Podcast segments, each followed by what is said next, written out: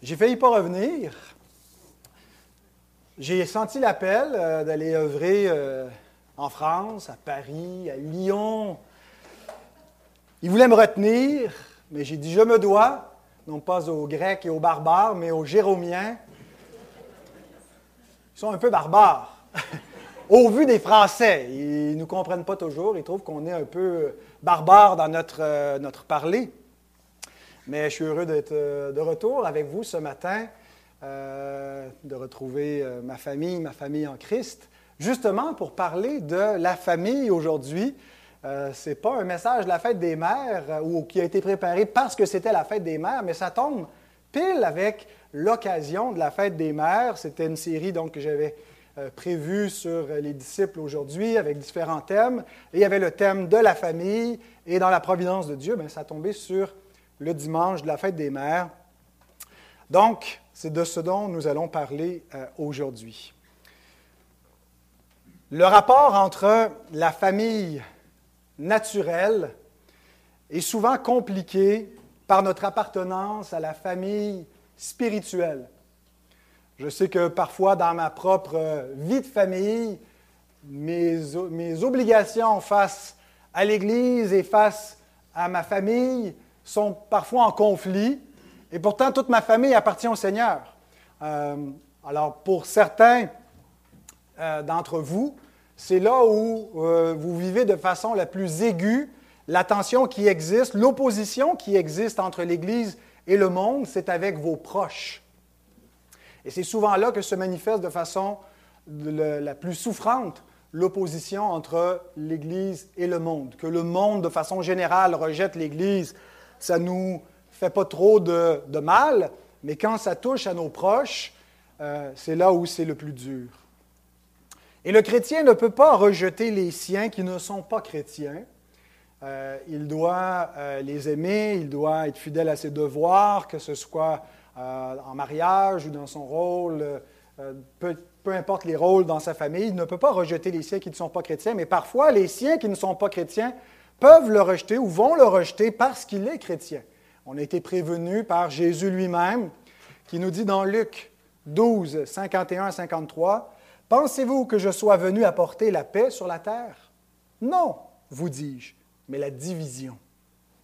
Car désormais cinq dans une maison seront divisés, trois contre deux et deux contre trois, le Père contre le Fils et le Fils contre le Père, la mère contre la fille et la fille contre la mère, la belle-mère contre la belle-fille et la belle-fille contre la belle-mère. Et tout ça en raison de la parole de Christ, de ceux qui s'attachent à cette parole et de ceux qui rejettent cette parole ou qui ne la reçoivent pas. Il y a des divisions au sein des familles. Heureusement, ce n'est pas toujours le cas pour toutes les familles. Il y a des familles qui appartiennent entières à Christ et qui, en plus d'être une famille dans la chair, sont une famille en esprit et connaissent la joie de l'unité de la foi. C'est extrêmement précieux. Et ceux euh, qui ont des noms chrétiens dans leur famille ne doivent pas désespérer, euh, parce qu'il nous est dit euh, que sais-tu, femme, si par ta persévérance, par la constance de ta foi, tu ne vas pas sauver ton mari ou vice-versa. Paul lui-même espérait la conversion des siens, de ceux de sa patrie, et, est très grandement affecté par la division que l'Évangile apportait avec les siens. Et une des consolations que nous avons face à cette division que nous pouvons connaître vis-à-vis de notre famille dans la chair, ben, c'est que nous avons une autre famille qui vient compenser, une famille spirituelle. Jésus nous dit que ceux qui auront perdu à cause de lui dans le siècle présent, des pères, des mères, des maisons, des terres, vont en retrouver déjà dans le siècle présent vont trouver des, frères, des sœurs, des pères et des mères, ils vont trouver une famille en Christ avec des persécutions et dans le siècle à venir, la vie éternelle. Et ça pourrait nous amener à croire que la famille spirituelle remplace la famille charnelle.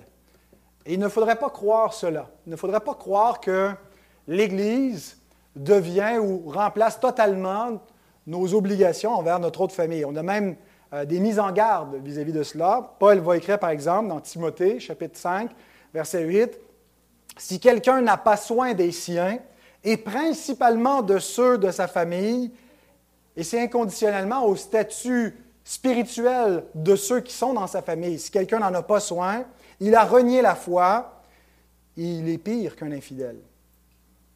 Vois-tu, le royaume de Dieu n'abolit pas, mais il embrasse la famille naturelle. Il n'est pas construit euh, en opposition avec la famille naturelle, mais il intègre parfaitement la structure créationnelle que Dieu a établie depuis le commencement. Bien sûr que l'ordre naturel n'est pas éternel, qu'à la résurrection, les hommes ne prendront pas de femmes et les femmes ne prendront pas de mari. Mais dans le siècle présent, le royaume que Christ est venu établir ici-bas est parfaitement compatible avec l'ordre créationnel que le, Créateur a établi depuis le commencement dans le mariage et dans euh, la famille qui en résulte. Et qu'il n'y a aucune excuse spirituelle pour pouvoir justifier de négliger tes devoirs envers ta famille. Faisons attention de ne pas tomber dans l'erreur des, des, pharisiens et de la tradition juive euh, qui se justifiaient de négliger des devoirs vis-à-vis de leur famille lorsque c'était quelque chose qui était dû à Dieu, corban, hein, qui les libérait d'une obligation familiale. Vos devoirs envers l'Église et vos devoirs envers Dieu ne vous libèrent pas de vos obligations envers votre famille et même envers votre famille non chrétienne. Et c'est intéressant parce que le dernier texte que nous avons étudié ensemble se trouvait dans Colossiens 3. On a lu des versets 1 à 17, notre famille spirituelle et les rapports que nous avons, qui nous sont présentés dans ce chapitre-là, et que malgré la faiblesse de l'Église, nous sommes appelés à l'intégrer pleinement et à aimer et à supporter cette famille. Mais ce qui vient tout de suite après le verset 17, toujours dans le chapitre de Colossiens 3, c'est la famille naturelle. Comme si dans un, seul, euh, un seul trait, un seul chapitre, l'apôtre Paul nous a parlé de notre famille spirituelle et va continuer avec notre famille naturelle et, en ne voyant pas d'opposition entre les deux, en intégrant pleinement dans une même continuité nos devoirs envers l'un, envers l'une et l'autre. Parfois, tu ne sauras pas comment être fidèle à chacune en même temps. Tu vas sentir qu'il y a des tensions du fait de ton appartenance à ta famille spirituelle et à ta famille naturelle. Et ce matin, je n'ai pas de solution miracle qui va régler toutes ces tensions facilement euh, pour que tu puisses simplement trouver comment euh, vivre et être fidèle à chacune de tes familles et, être, euh, faire tes devoirs envers chacune. Tu vas avoir besoin de sagesse et de la grâce de Dieu tout au long de ta vie de disciple pour savoir comment être fidèle à tes deux familles. Mais quelque chose que je peux faire ce matin qui, je pense, va être utile, c'est de te décrire les rôles, les différents rôles au sein de la famille naturelle, afin que tu puisses discerner, selon les rôles qui s'appliquent à toi, comment euh, être fidèle à ta famille naturelle, maintenant qu'on a vu euh, dans le dernier message ton devoir face à ta famille en Christ. Maintenant, par rapport à ta famille naturelle, c'est ce que nous allons voir et on va lire le texte qui vient donc après euh, la, suite de ce que nous avons vu la dernière fois dans Colossiens 3, les versets 18 à 25.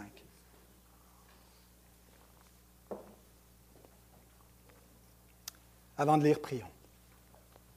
Seigneur, notre Dieu, nous nous apprêtons à lire ta sainte parole et je te prie afin que tu nous donnes une attention entièrement captive de la pensée et la parole de Christ qui nous est révélée. Seigneur, que nous ne soyons pas en train de, de rouspéter dans notre intelligence, euh, que nous ne soyons pas en train d'être distraits dans nos, nos, pensées en laissant courir notre attention ailleurs, dans notre monde imaginaire ou dans nos préoccupations, mais que nous puissions entièrement être captifs de ta parole que nous puissions la recevoir avec douceur. Seigneur, on vit dans une culture qui est euh, hostile au modèle biblique de la famille.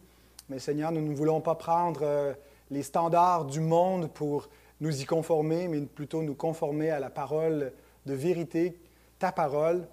Je te prie, Seigneur, donc que tu puisses euh, nous parler ce matin, nous rejoindre et nous affermir et nous apprendre à, aimer euh, nos familles euh, et à te servir, Seigneur, comme disciples au sein de nos familles, dans nos relations, dans nos mariages, dans nos rôles de parents ou d'enfants, de frères, de sœurs et d'époux, Seigneur, et qu'en toute chose, tu sois glorifié, Seigneur, comme tu dois l'être, parce que c'est toi qui se profile au travers de chacune de ces relations où nous apprenons non seulement à aimer notre prochain, mais à t'aimer toi. Alors nous te demandons ces choses au nom de, Christ. Amen. Colossiens 3, versets 18 à 25. Femmes, que chacune soit soumise à son mari, comme il convient dans le Seigneur. Marie, que chacun aime sa femme et ne s'aigrisse pas contre elle. Enfants, obéissez en toutes choses à vos parents, car cela est agréable au Seigneur. Père, n'irritez pas vos enfants, de peur qu'ils ne se découragent. Serviteurs, obéissez en toutes choses à vos maîtres selon la chair, non pas seulement sous leurs yeux, comme pour plaire aux hommes, mais avec simplicité de cœur dans la crainte du Seigneur. Tout ce que vous faites, faites-le de bon cœur, comme pour plaire au Seigneur et non pour des hommes. Comme pour le Seigneur et non pour des hommes, sachant que vous recevrez du Seigneur l'héritage pour récompense. Servez Christ le Seigneur, car celui qui agit injustement recevra selon son injustice, et il n'y a point de favoritisme. De nos jours, la famille est malmenée. Et euh, ce n'est pas mon but ce matin de te raconter en détail euh, tous les, les, torts et les travers et tout ce qui ne va pas avec la famille moderne. Je pense que tu es à même de constater par toi-même qu'il y a quelque chose qui ne tourne pas tout à fait rond dans la société avec la famille moderne, avec toutes sortes de, transformations qui ont eu lieu dans la culture, dans les, dernières générations et les dernières décennies, comment il y a eu une accélération récemment euh, au niveau de, cette confusion des genres, des rôles, euh, de l'identité et comment ça impacte la famille. Mais ce matin, je vais avoir plutôt une approche positive pour te décrire non pas le, gâchis, le fiasco de la famille moderne, mais te décrire positivement le modèle biblique, l'idéal divin de la famille. Et je pense qu'en faisant cela, en même temps, on, on, répond, on solutionne la plupart des problèmes qui affligent la famille aujourd'hui, peu importe les cultures et peu importe les époques dans le monde, finalement, parce que la plupart des problèmes viennent d'un manque de conformité avec le modèle divin de ce que doit être la famille. La famille repose sur une institution que le Créateur a établie au commencement qui s'appelle le mariage, qui est une alliance entre l'homme et la femme qui sert de muraille protectrice pour la famille et de cadre normatif pour fonder la famille. La famille ne doit pas être simplement euh, fondée euh, à gauche, à droite, comme font les animaux, mais puisque nous sommes des créatures à l'image de Dieu, nous le faisons dans un rapport d'alliance avec certaines normes, certaines règles pour fonder une famille, pour préserver cette famille, pour s'assurer du bien-être euh, de la famille et que des enfants puissent grandir dans un environnement stable alors qu'ils sont vulnérables et dépendants il y a une alliance qui assure de préserver cette famille. Cette alliance-là, c'est le mariage entre deux époux. Genèse 2, 24. C'est pourquoi l'homme quittera son père et sa mère, s'attachera à sa femme et ils deviendront une seule chair. C'est une parole du Créateur qui institue le cadre normatif du mariage, l'alliance ou l'ordonnance créationnelle du mariage, qui est contractée entre un homme et une femme pour la vie. Et rien ne peut dissoudre cet état civil, à l'exception de l'adultère et de la mort. Mais même l'adultère peut être pardonné et l'alliance préservée, mais ce sont les deux seules exceptions. Matthieu 19, 9. Mais je vous dis que celui qui répudie sa femme, sauf pour infidélité, et qui en épouse une autre, commet un adultère. Donc, on ne peut pas répudier sa femme parce qu'on ne s'entend plus avec ou son mari, puis en épouser un autre, parce que le divorce ne dissout pas l'alliance du mariage, elle est indissoluble. Elle se dissout à la mort ou lorsqu'il y a un adultère consommé. Romains 7, 2 nous dit Ainsi une femme, est ainsi une femme mariée est liée par la loi à son mari tant qu'il est vivant, mais si le mari meurt, elle est dégagée de la loi qui la liait à son mari.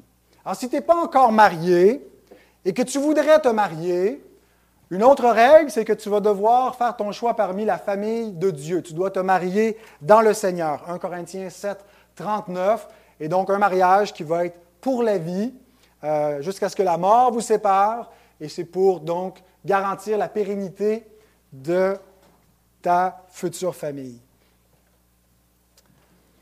Donc désormais, pour avoir des relations saines et heureuses au sein de la famille euh, peut-être que probablement tu as déjà une famille parce que tu n'es pas arrivé de nulle part. Je ne sais pas qu'est-ce qui reste de ta famille? Peut-être que tu es orphelin, peut-être pas. Peut-être que tu as des frères et des sœurs. Peut-être que tu vis en couple. Euh, je ne sais pas dans quel état se trouve ta famille. Euh, il y a des familles qui vont bien, d'autres qui se portent moins bien. Mais maintenant, à partir de ce point-ci, ce que tu as à faire, ce n'est pas d'attendre après les autres membres de ta famille pour qu'ils deviennent ce qu'ils sont censés être pour que ta famille soit enfin heureuse. Ça va être plutôt de te concentrer sur tes propres rôles au sein de ta famille. Et voici quelques rôles dont je veux te parler. Celui de l'épouse, celui de l'époux, celui des enfants, celui des parents, les autres. On va voir c'est quoi et ton rôle face au Seigneur. Commençons avec l'épouse. Alors, je vais te le dire sans détour. Le féminisme n'est pas compatible avec la vie chrétienne. Ouf! ça, Martin, ça va faire un bon euh, TikTok ou. Euh, La femme est bel et bien l'égale de l'homme. Elle est son vis-à-vis ontologique. Elle est sa compagne de vie et sa compagne et sa meilleure amie pour faire la mission que Dieu lui a confiée dans le monde. Genèse 2, 18 et 23, l'Éternel Dieu dit, Il n'est pas bon que l'homme soit seul, je lui ferai une aide semblable à lui. Verset 23, et l'homme dit, Voici cette fois celle qui est os de mes os, chair de ma chair. On l'appellera femme parce qu'elle a été prise de l'homme. L'égalité entre l'homme et la femme vient de l'imago Dei, l'image de Dieu. Qu'est-ce qui fait que l'homme et la femme sont égales s'ils sont si différents? L'homme est plus fort. Hein? On peut faire une compétition de tir au poignet, l'homme va la clencher. Alors, euh, l'homme pas, la femme n'est pas l'égale de l'homme, il est plus fort qu'elle. Euh, mais qu'est-ce qui fait qu'ils sont égales? C'est pas les différences physiques ne viennent pas changer l'égalité entre l'homme et la femme. Cette égalité est enracinée dans le fait qu'ils sont tous les deux porteurs de l'image de Dieu. Les animaux ne portent pas l'image de Dieu. Ils ne sont pas l'égal de l'homme. L'homme peut les manger. Ce n'est pas un problème. L'homme peut les utiliser. Il ne peut pas euh, les maltraiter, mais exploiter l'animal pour ses propres besoins. Et ce n'est pas de l'abus. Il ne peut pas faire ça avec la femme. Elle est son vis-à-vis. Elle porte l'image de Dieu. Elle a une dignité intrinsèque qui est la même que celle de l'homme. Genèse 1, 27. Dieu créa l'homme à son image. Il le créa à l'image de Dieu. Il créa l'homme et la, femme. Au début, on a l'homme comme créature dans un sens générique. Dieu créa l'homme à son image. Ici, il ne parle pas de l'homme masculin et mâle. Il parle de l'humanité. L'homme et la femme qu'on a ici au singulier, mais qui est ensuite décliné en deux genres, mâle, femelle, qui sont tous les deux porteurs de l'image de Dieu. Et non seulement sont-ils égaux dans leur être, mais ils sont interdépendants. L'homme dépend de la femme et la femme dépend de l'homme. On ne peut pas créer un homme ou une femme sans un homme et une femme. Il y a une interdépendance, il y a une interdépendance au sein du mariage pour la mission que chacun va accomplir. J'ai fait une liaison mal à propos, que chacun va accomplir. 1 Corinthiens 11, 11 et 12 nous parle de cette interdépendance, que dans le Seigneur, l'homme n'est pas sans la femme, la femme n'est pas sans l'homme et qu'ils sont interdépendants. L'erreur du féminisme et de vouloir briser ce rapport d'interdépendance, en particulier la dépendance de la femme face à l'homme, mais n'oublions pas que l'homme aussi est dépendant de la femme, mais le féminisme veut briser ce, lien d'interdépendance et veut ancrer l'égalité de la femme face à l'homme dans son rôle social et non dans son essence fondamentale. Et ça, c'est l'erreur fatale. L'égalité de l'homme et de la femme n'est pas atteinte quand on leur donne le même rôle. L'égalité de la femme avec l'homme ne réside pas dans ce qu'elle fait ou dans ce qu'elle ne fait pas, mais dans ce qu'elle est fondamentalement. Et c'est un bien meilleur fondement pour préserver la femme dans tout ce qu'elle est, dans tout ce qu'elle est appelée à être et à faire par Dieu. Que si on veut changer son appel et ancrer son égalité ailleurs que dans son identité, mais plutôt dans son travail. Finalement, le féminisme, c'est une religion d'œuvre. Ça consiste à faire plutôt qu'à être. Ceci étant dit, ça ne signifie pas qu'il sera facile pour la femme d'embrasser son rôle aux côtés de l'homme, même si elle est son égale. Et cette difficulté n'est pas une nouveauté avec le féminisme moderne, où avant c'était facile pour les femmes d'accepter ces affirmations, que la femme soit soumise à l'homme dans ce rôle, même si elle est son égale, ontologiquement. En fait, cette difficulté existe depuis la chute. Et je pense que c'est peut-être ce que le Créateur déclare quand il dit à la femme, verset 16 de Genèse 3, Tes désirs se porteront vers ton mari, mais il dominera sur toi. Il y a différentes lectures qui sont faites. Est-ce que ça veut dire la femme veut dominer l'homme ou la femme voudrait juste être chérie par l'homme et que l'homme ne va pas toujours bien en prendre soin? Mais certainement que ce qui est impliqué ici, c'est un constat du Créateur. Ce n'est pas tant un jugement, mais une déclaration de fait que le mariage va être difficile, selon ce que l'apôtre lui-même dit en 1 Corinthiens 7, 28, que ceux qui se marient auront des tribulations dans la chair, en raison des différences qui existent entre l'homme et la femme, qui vont être difficiles à harmoniser dans le cadre d'une alliance conjugale qui doit durer toute la vie, et que l'homme et la femme auront des défis différents. Et on peut simplifier ces défis différents de la façon suivante. Pour l'homme, c'est difficile d'aimer sa femme comme il doit l'aimer, et pour la femme, c'est difficile de respecter son mari comme elle doit le respecter. Éphésiens 5, 33. Du reste, que chacun de vous aime sa femme comme lui-même et que la femme respecte son mari. Est-ce que tu remarques la différence d'exhortation qui est adressée à l'homme et à la femme qui correspond à chacun des devoirs préalables qui ont été établis entre l'homme et la femme, ou pour l'homme et pour la femme vis-à-vis de son époux? Ce qui semble difficile pour l'homme, c'est de l'aimer, d'aimer sa femme comme lui-même, parce qu'il s'aime lui-même. Et pour la femme, d'honorer ou de respecter son mari. Qu'est-ce que ça veut dire? Est-ce que la femme a tendance à crier des insultes à l'homme? Elle ne le respecte pas. Quand quelqu'un ne nous respecte pas, il nous injurie, nous insulte. Ça peut arriver. Mais c'est peut-être plutôt la résistance au leadership masculin qui est en cause ici. Il est difficile pour la femme, même la femme régénérée avec l'Esprit de Dieu, avec une attitude euh, qui embrasse la parole de Dieu, qui est prête à se soumettre à Dieu, mais de se soumettre à la créature que Dieu a établie sur elle dans le mariage. Laisse-moi te donner une petite illustration qui va peut-être contrer l'image négative que le féminisme moderne a enracinée dans ta, dans ta pensée vis-à-vis de la soumission de la femme, comme quelque chose de terrible, comme quelque chose d'arriéré qui ralentit le progrès de l'humanité en général, mais qui empêche l'émancipation et l'épanouissement de la femme. Imagine plutôt un couple qui doit danser ensemble. Une partenaire qui ne se laisse pas facilement diriger par son cavalier va limiter le déploiement de sa grâce et la beauté de son art. La soumission que Dieu adresse à la femme n'est pas une soumission servile. Une soumission servile, ça ressemblerait plutôt à un homme qui doit danser avec une poupée de chiffon. Bien sûr qu'elle n'offre pas beaucoup de résistance, mais côté grâce, côté déploiement de, sa beauté, c'est plutôt limité, n'est-ce pas? Une poupée de chiffon n'est pas très gracieuse.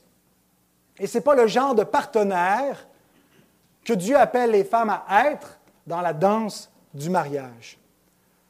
Une danseuse qui suit bien son partenaire va apprendre à harmoniser son mouvement avec celui de son cavalier, mais elle ne sera certainement pas passive, elle ne sera certainement pas cachée derrière son partenaire. Donc le rôle de la femme dans le mariage chrétien est similaire à celui d'une danseuse, d'un couple qui danse avec grâce, avec élégance.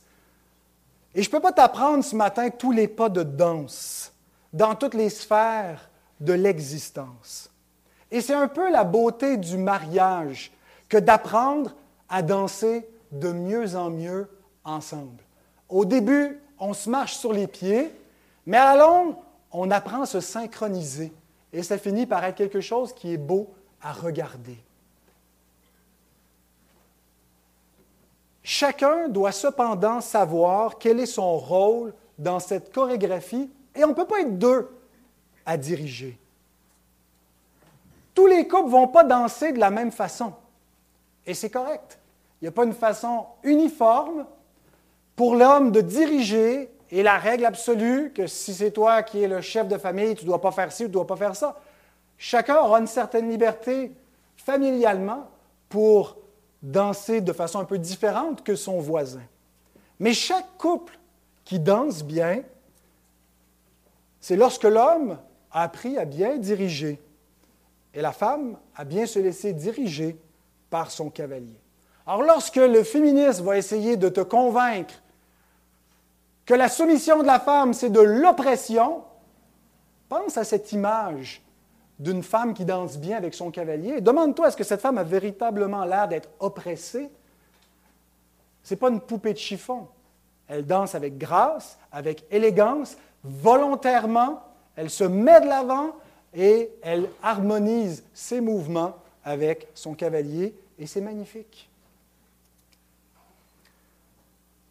L'époux. Alors quittons le plancher de danse et transportons-nous maintenant sur les planches d'un théâtre, puisque le mariage est aussi une mise en scène. Et les anges sont spectateurs, nous dit 1 Corinthiens 11, 10. Et l'homme et la femme sont deux acteurs qui reproduisent l'histoire d'amour éternel entre Christ et l'Église. Laisse-moi te lire cette mise en scène. Éphésiens 5, 22 à 27. Femme, que chacune soit soumise à son mari comme au Seigneur, car le mari est le chef de la femme, comme Christ est le chef de l'Église qui est son corps et dont il est le Sauveur. Or, de même que l'Église est soumise à Christ, les femmes aussi doivent l'être à leur mari en toutes choses. Marie, que chacun aime sa femme comme Christ a aimé l'Église et s'est livré lui-même pour elle, afin de la sanctifier en la purifiant et en la lavant par l'eau de la parole pour faire paraître devant lui cette Église glorieuse, sans tache, ni ride, ni rien de semblable, mais sainte et irréprochable.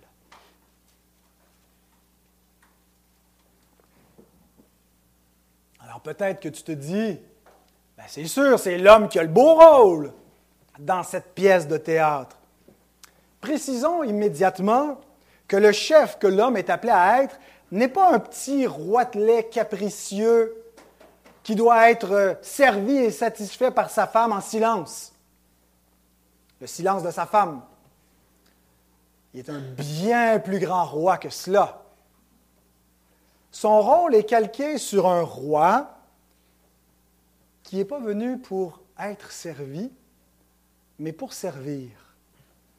Un roi qui s'est oublié lui-même, qui s'est anéanti lui-même par amour pour sa bien-aimée. Ce roi lui-même que l'homme est appelé à imiter dans son rôle, dit ceci.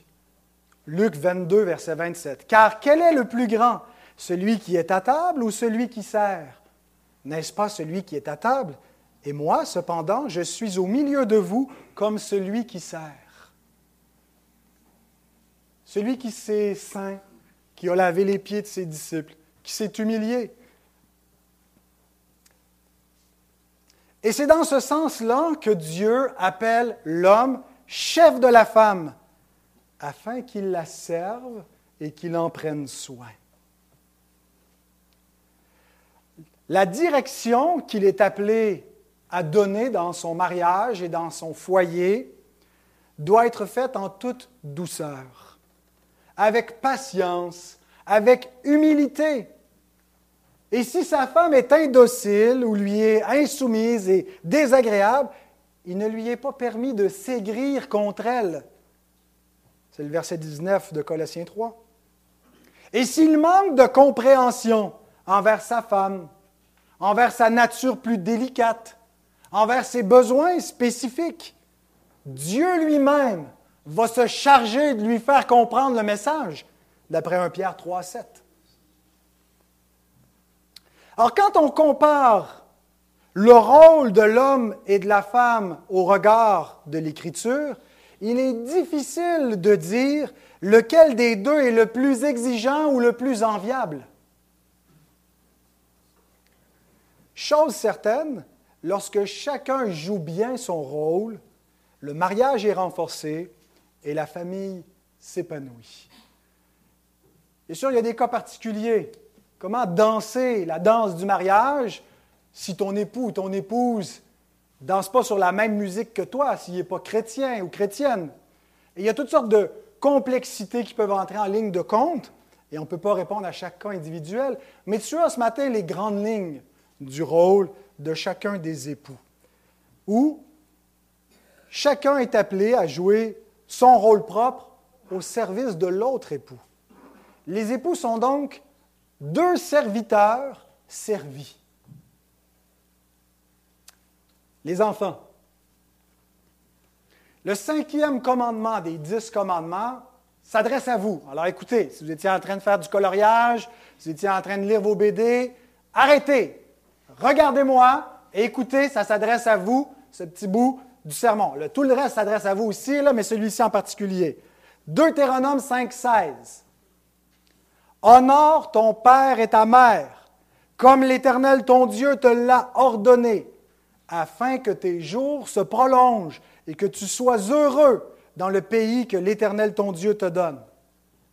Dans le Nouveau Testament, l'apôtre Paul voit ce commandement-là, il dit, hey, c'est le premier commandement qui est agencé avec une promesse. Il y a certains commandements où Dieu dit Tu vas faire ça, puis je te promets rien. Mais celui-là, il te promet une bénédiction. Et c'est une belle promesse. Tu vas être heureux. En fait, apprendre à honorer tes parents est absolument nécessaire à ton bonheur. Ton équilibre mental, que tu ne sois pas quelqu'un de trop anxieux, ou qui soit emporté par quelques traits de ta personnalité dépend en grande partie du rapport que tu as avec tes parents, où tu vas apprendre à te soumettre à eux, à leur faire confiance, à les honorer, à les écouter.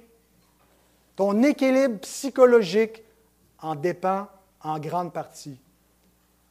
Alors vous, les parents, vous êtes contents que je dise ça à vos enfants, mais vous savez que ce n'est pas juste pour votre propre bien à vous, c'est pour leur propre bien-être que vous devez chercher à être honoré de vos enfants en étant honorable.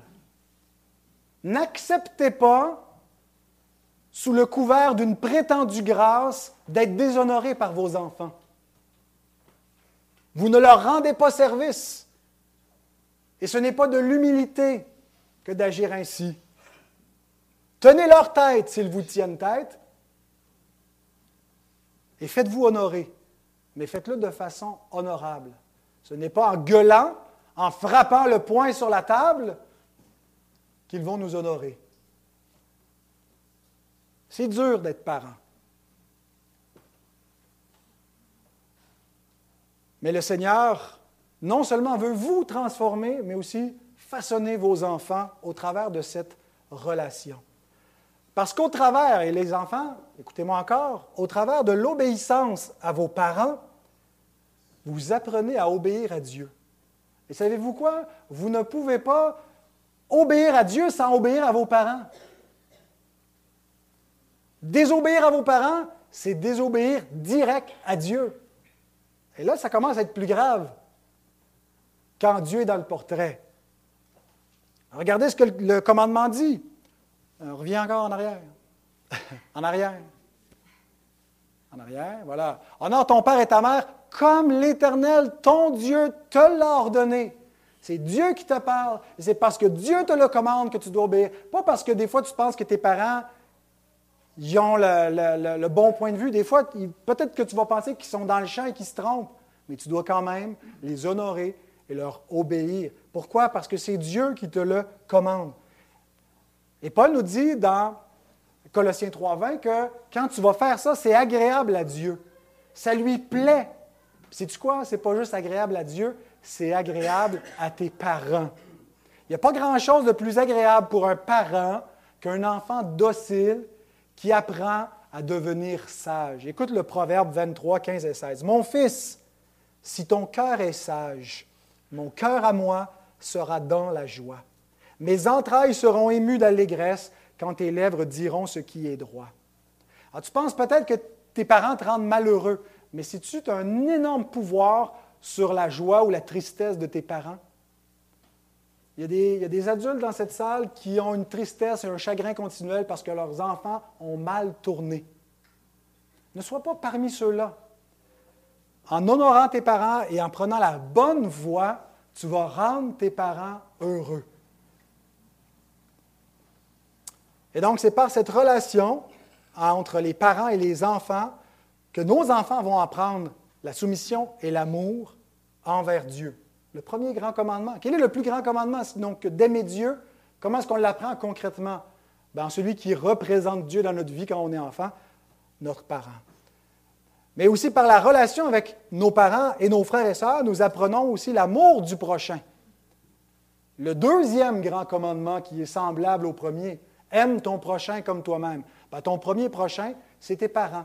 Et c'est au travers de cette relation-là et de tes autres relations familiales ben, que tu apprends à devenir quelqu'un de civilisé. Quand tu viens au monde, tu es un sauvage hein, qui crie, qui mord. Et là, on va essayer de te civiliser pour que tu puisses vivre en société sans qu'on ait besoin de te garder en cage. Et donc, où tu vas apprendre ça? C'est à quelle école que tu vas aller pour apprendre à vivre en société et aimer ton prochain et être quelqu'un qui, qui, a du civisme et qui sait vivre, c'est dans ta famille où tu apprends finalement, dans cette école, à aimer Dieu, à aimer ton prochain. Et honorer les parents, c'est particulièrement aux deux extrémités de l'existence qui a un appel très concret. Pendant l'enfance, c'est l'obéissance, mais pendant la vieillesse des parents, c'est l'assistance. Et donc, nous tous, aussi vieux que nous sommes, ben, il y en a sûrement qui ont perdu euh, leurs parents maintenant, mais euh, pour, pour, beaucoup d'entre nous qui, euh, qui, ne sont plus sous l'autorité de leurs parents, on doit encore les honorer d'une autre façon. Lorsqu'ils vieillissent, nous devons les assister. 1 Timothée 5,4 Si une veuve a des enfants ou des petits-enfants, qu'ils apprennent avant tout à exercer la piété envers leur propre famille et à rendre à leurs parents ce qu'ils ont reçu d'eux, car cela est agréable à Dieu. Alors, ce n'est pas premièrement le rôle de l'État. Bien sûr que l'État peut jouer un rôle, mais ce n'est pas premièrement le rôle de l'État et on ne devrait pas dire, bon, ben, l'État s'en occupe, j'ai plus rien à faire. Ce n'est pas premièrement le rôle de l'Église. L'Église a quelque chose à faire. Dans ce passage-là, Paul nous dit que l'Église doit prendre soin en particulier des veuves. Mais avant d'inscrire une veuve et puis que l'Église la prenne en charge, est-ce qu'elle a une famille? Parce que c'est le rôle de la famille de s'en occuper premièrement. Et les enfants qui ont appris à honorer leurs parents vont faire naturellement cela. Une société où les familles sont en santé est une société qui est solide. Une société où les familles s'écroulent est une société qui s'écroule. Les parents. Après avoir parlé aux enfants, l'apôtre s'adresse aux parents, au verset 21. Père, n'héritez pas vos enfants de peur qu'ils ne se découragent. Et j'inclus dans euh, l'adresse ici non seulement les pères, mais aussi les mères. Veillez à ne pas nuire à vos enfants dans votre manière de les éduquer. Parfois, on est rempli de bonnes intentions, mais les bonnes intentions sont parfois insuffisantes pour ne pas euh, accabler nos enfants. On peut euh, les, les, irriter et les amener au découragement plutôt que de les affermir malgré nos bonnes intentions. Élever des enfants, c'est long. Et ce n'est pas un processus qu'on peut accélérer et on ne peut pas s'en désister. Et j'aime cette image euh, qu'on doit se rappeler assez souvent quand on élève des enfants qu'il ne sert absolument à rien de tirer sur nos fleurs pour qu'elles poussent plus vite. Qu'est-ce qu'on doit faire? On doit en prendre soin, hein, les arroser, enlever les mauvaises herbes, les entretenir avec douceur, et ça va pousser tranquillement. Ça va faire son œuvre. Les enfants ont besoin de la constance de leurs parents, ont besoin de la patience de leurs parents, de l'amour et de l'affection de leurs parents, de savoir les encourager, d'apprendre à être fiers d'eux et à les soutenir, à les reprendre de la bonne façon. Le rôle des parents n'est pas seulement au niveau des besoins corporels des enfants, mais ils ont le rôle de premier plan dans la formation du caractère de leurs enfants et du bien spirituel de leurs enfants. Ne pas superviser la vie intellectuelle, la vie sociale, la vie morale et même la vie numérique d'une âme que Dieu nous a confiée, c'est de la négligence parentale. Tu ne dois pas lancer tes enfants dans le monde, mais les y accompagner. Si tu les envoies à l'école publique, tu ne dois pas juste fermer les yeux sur tout ce qui est enseigné, mais suivre qu'est-ce qui se passe auprès d'eux, dans l'enseignement et dans l'influence qu'ils reçoivent là, non seulement de l'éducation, mais aussi des pères et des amis qu'ils se font. Tu ne dois pas livrer ton enfant à lui-même en disant, bah, tant qu'il ne me dérange pas, je lui donner un petit jouet, là, un shut-up toy comme un téléphone, un iPad, un ordinateur, et j'ai la paix. On ne le voit plus dans la maison. C'est donc bien tranquille. Ça fait du bien. Mais tu dois apprendre à superviser et à restreindre et à encadrer ton enfant jusqu'à ce qu'il développe la maîtrise de lui-même. Est-ce que toi, tu donnes cours à tous tes désirs, tu as appris à te restreindre, et tu sais que si tu laissais aller, tu n'avais pas appris à te restreindre, que ta vie serait une catastrophe, que tu serais une épave? Alors, livre pas ton enfant lui-même. Il n'a pas encore appris à se maîtriser. Et c'est ton rôle de le maîtriser jusqu'à ce qu'il se maîtrise. Mais attention, des fois, tu vas avoir envie de l'attacher. Ce n'est pas de le ligoter, c'est simplement de le restreindre, de lui parler et de lui faire prendre conscience qu'il doit exercer la maîtrise de soi. Tu dois lui apprendre à distinguer entre le bien et le mal dans une société qui appelle le mal bien et le bien mal, à lui donner le bon discernement et la bonne interprétation de la moralité. On est en compétition avec le monde. Et tu ne dois pas être passif, tu dois être proactif, prendre les devants, le catéchiser, l'enseigner. Parce que si tu le négliges, l'ennemi, lui, est à l'œuvre. Il ne sera pas passif. Tu dois lui inculquer le bon discernement en lui, inculquant la parole de Dieu. Tu lui prêches l'Évangile et tu lui annonces aussi la loi de Dieu. Et c'est ce qu'on est appelé à faire quand il nous est dit d'élever nos enfants dans le Seigneur, Éphésiens 6.4. Ensuite, on passe aux autres l'exhortation se poursuit avec la relation maître serviteur.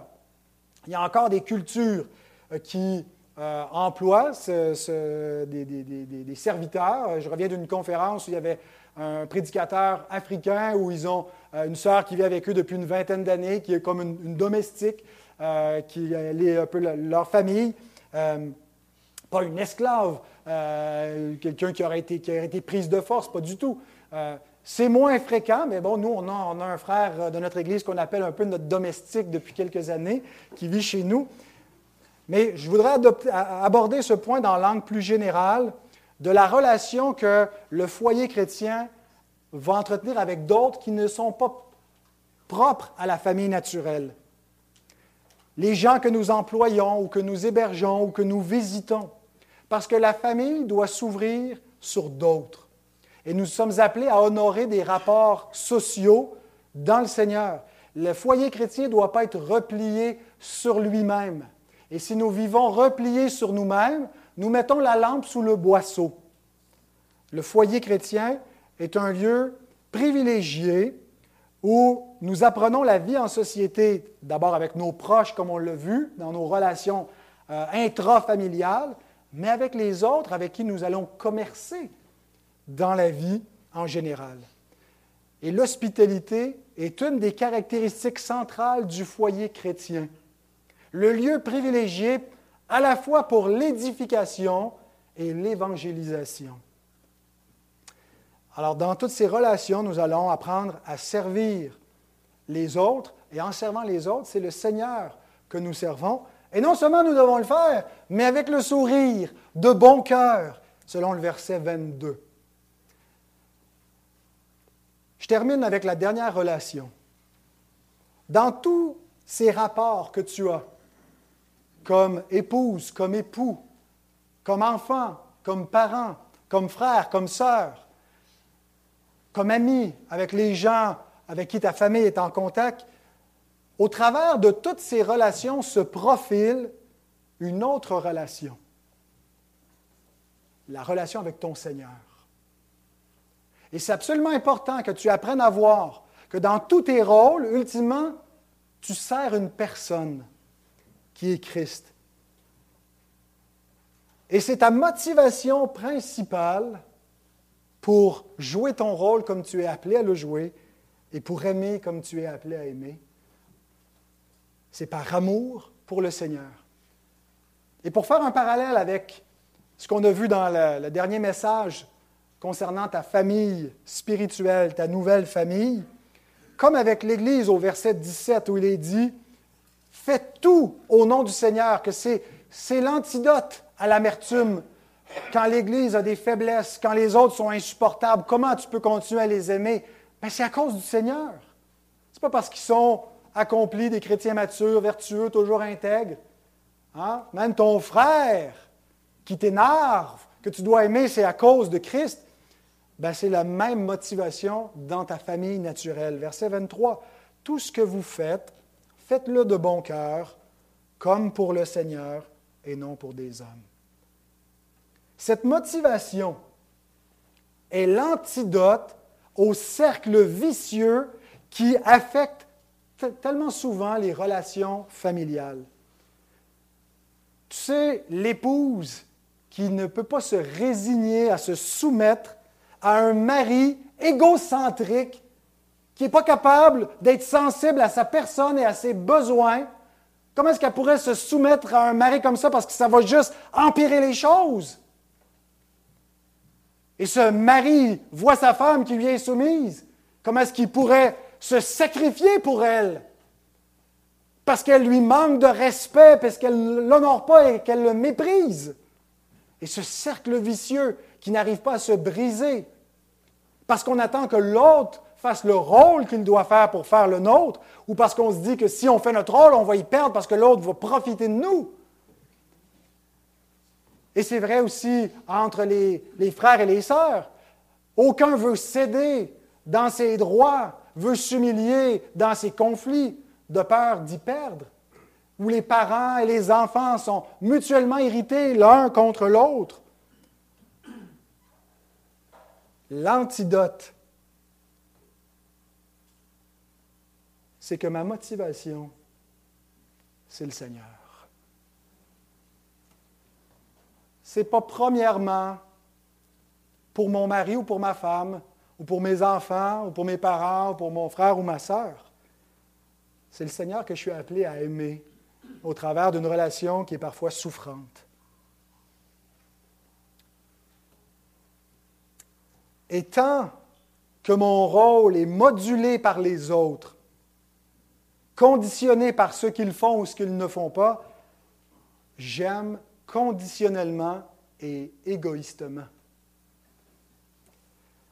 Mais l'amour qui nous est commandé ne dépend pas de l'amour que nous recevons.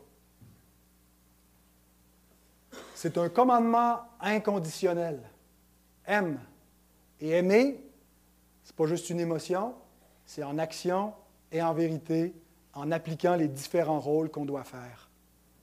Même si l'autre n'en est pas digne. Penses-tu que tu étais digne de l'amour de Dieu? Dieu t'a aimé et son amour t'a transformé. Et cette sorte d'amour a une puissance transformatrice.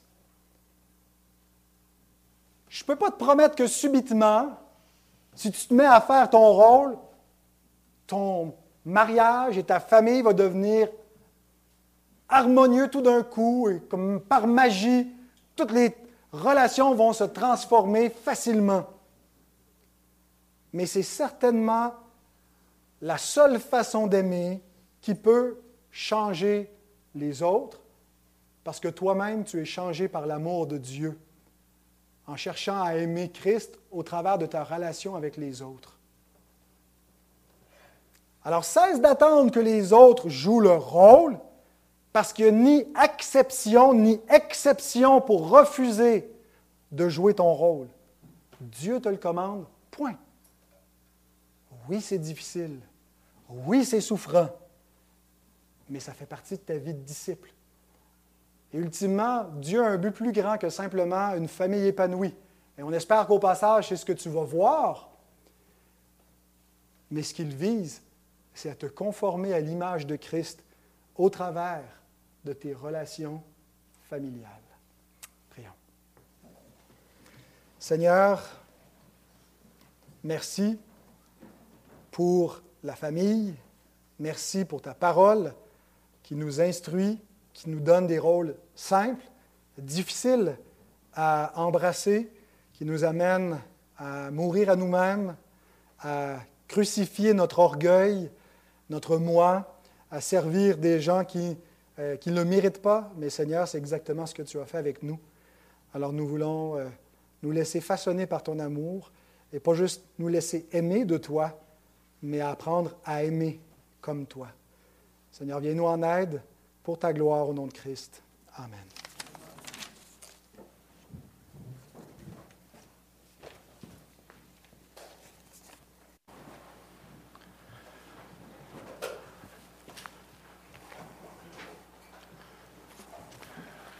Ce que l'on retient, c'est vraiment faites-le de bon cœur comme pour le Seigneur. Merci, Yvan. J'inviterai la chorale à s'avancer.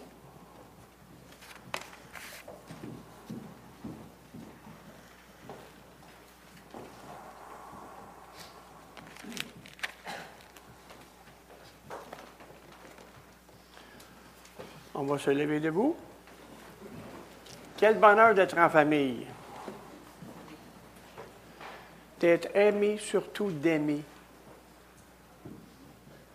entouré de ceux qu'on aime. C'est toute une bénédiction encore d'être en famille, spirituelle aussi.